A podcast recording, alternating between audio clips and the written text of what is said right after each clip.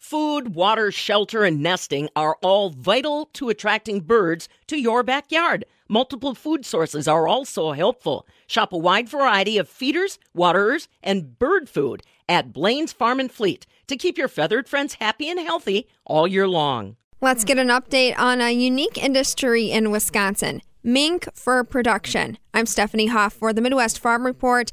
Here in the U.S., we don't normally think of America's dairyland as the number one fur producer in the nation. But in other parts of the world, such as in Russia or northern China, that is what we're known for. I talked to Valerie Zimbel. She's the fourth generation on her family's mink farm. She handles marketing and sales for Zimbel Mink in Sheboygan Falls. They raised about 150,000 mink in the past year across their three facilities. She tells me how the past two years of the pandemic have been for the family business. You know, we sell most of our mink internationally, and which you know exporting is still is okay for us still getting them there.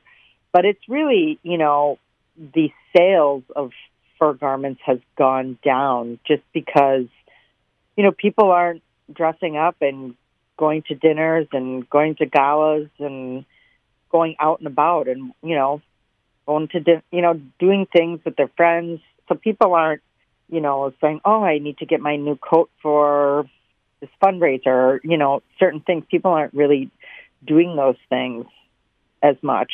People aren't really buying as many things. Mink are one of those animals that are susceptible to COVID. And I want you to just kind of describe that experience for us as kind of a unique situation for the mink industry. I mean, what did mitigation look like? Did you have to depopulate your population because of the spread of disease? As far as COVID um, and our production, you know, what happened in Denmark, yes, mink can get COVID, just like a lot of animals can get COVID. We, during the beginning times of COVID, we already have a very high, um, the mink industry has a very high uh, biosecurity on the farms. Like, that's just kind of standard protocol. And for us, we have actually a shower in, shower out policy for all employees, you know, just so that they don't bring anything. And this is before COVID, actually. Um, you know, we don't allow if somebody comes to tour the farm, they need to shower in and shower out and use the, you know, our dedicated things that stay on the farm. Know, unfortunately, it, it's harder. You know, we grew up running around the farm as kids going after school, so it's a little bit different. But you know, it really cuts down with disease and you know, we have a fence that other animals can't get in. Um, you know, like rodent animals can't get inside.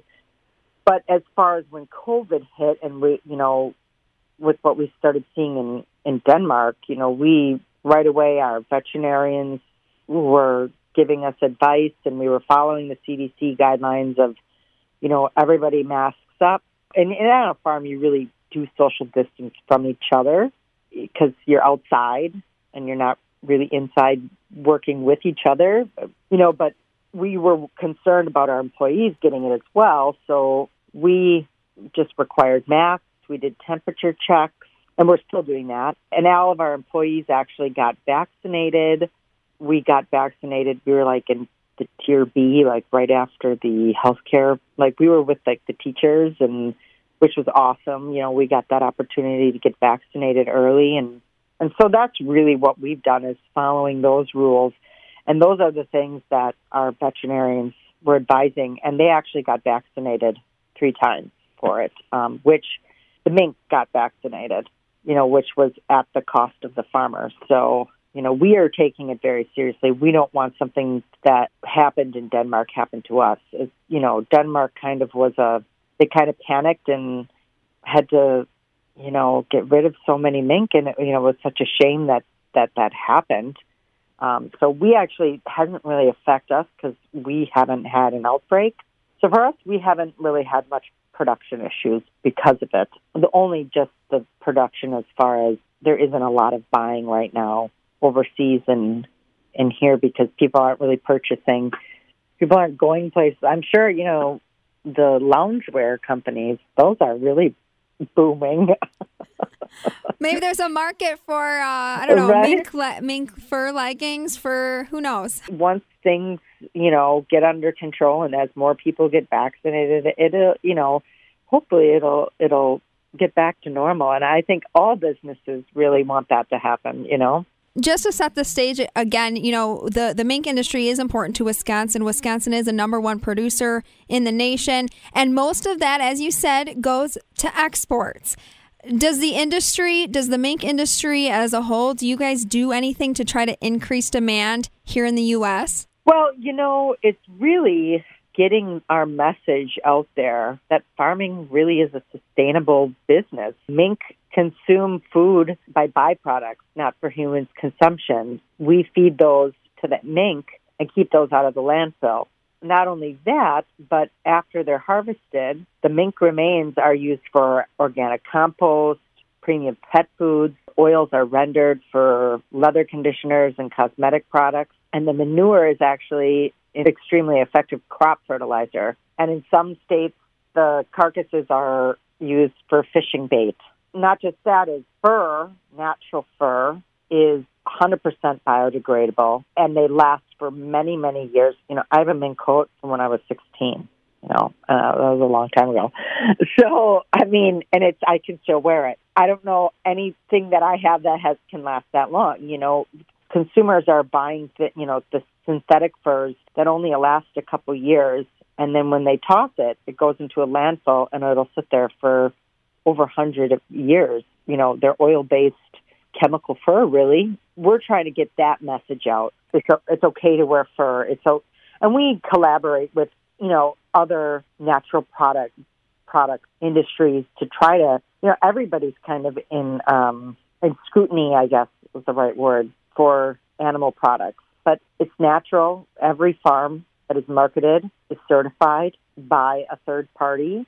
It's called the Fur Commission Humane Care Certification. It's all about you get audited by the Fur Commission and make sure that it's for everything cage size, the health of the mink, you know, just making sure that all farmers are following the same guidelines. And we're just trying to get that message out. Mm-hmm. And it's hard because these anti fur people have big money. You know, people donate millions of dollars to these people. And then, fortunately, their messages get out a little bit easier. You hear one negative thing, and that's all you remember.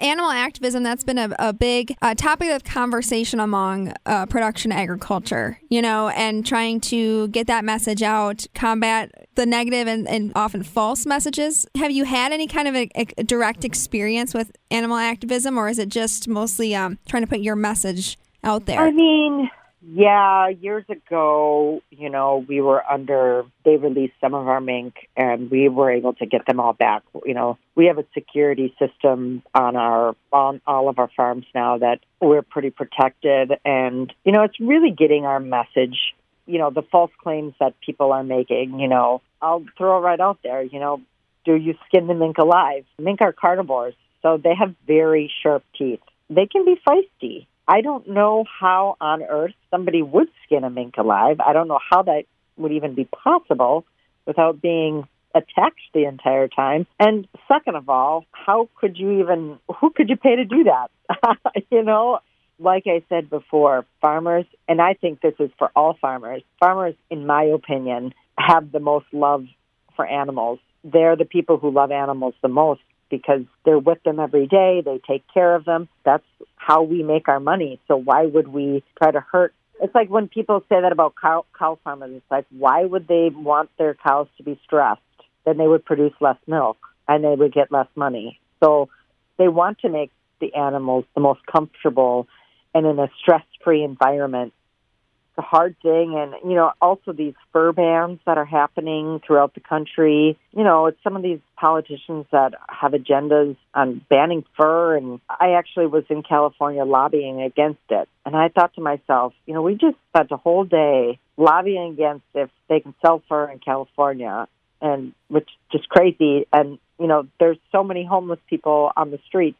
Shouldn't we be worrying about them first before we worrying about if we can sell fur, you know, things like that. It just doesn't make sense to me sometimes. Thanks for, I mean, sharing that, kind of putting it to perspective, especially for people outside of production agriculture. Valia, back to your message of sustainability. I'm always blown away to to hear just how efficient raising mink is, from the recycling to the composting, uh, you know, to the reusing to create such an awesome product. And I want to talk about the product itself now. The fur is, I mean, it's incredible. The fine hairs, the different types of colors, how warm it actually keeps you. I wonder if you could just talk to, to us a little bit about the quality of mink fur. Well, mink is one of the most popular fur products on market, and that's because it's lightweight it's really warm. It lasts a really long time and it's really versatile. There's a lot of different things you can do with the fur. So mink have like a, it's like a guard hair and then they have an underwool and there's all different colors and it's really raising them so they're all even. You know, the, the guard hair is all, is not too long. It's short, dense, and it keeps you so warm, and that's why so much of our production goes to places like Russia and northern China, the colder places on the earth really is, you know, and Wisconsin we know can get brutally cold. So that's why I think everybody should have a fur, just because they need to stay warm. I love it, and it's so durable, and it lasts for generations. It's very versatile. You know, it's not like it's you know, just for fancy occasions. You can wear it all the time because it's super durable. You can repair it and you pass it down to a different generation and they don't like the style or say that style, you've outgrown the style.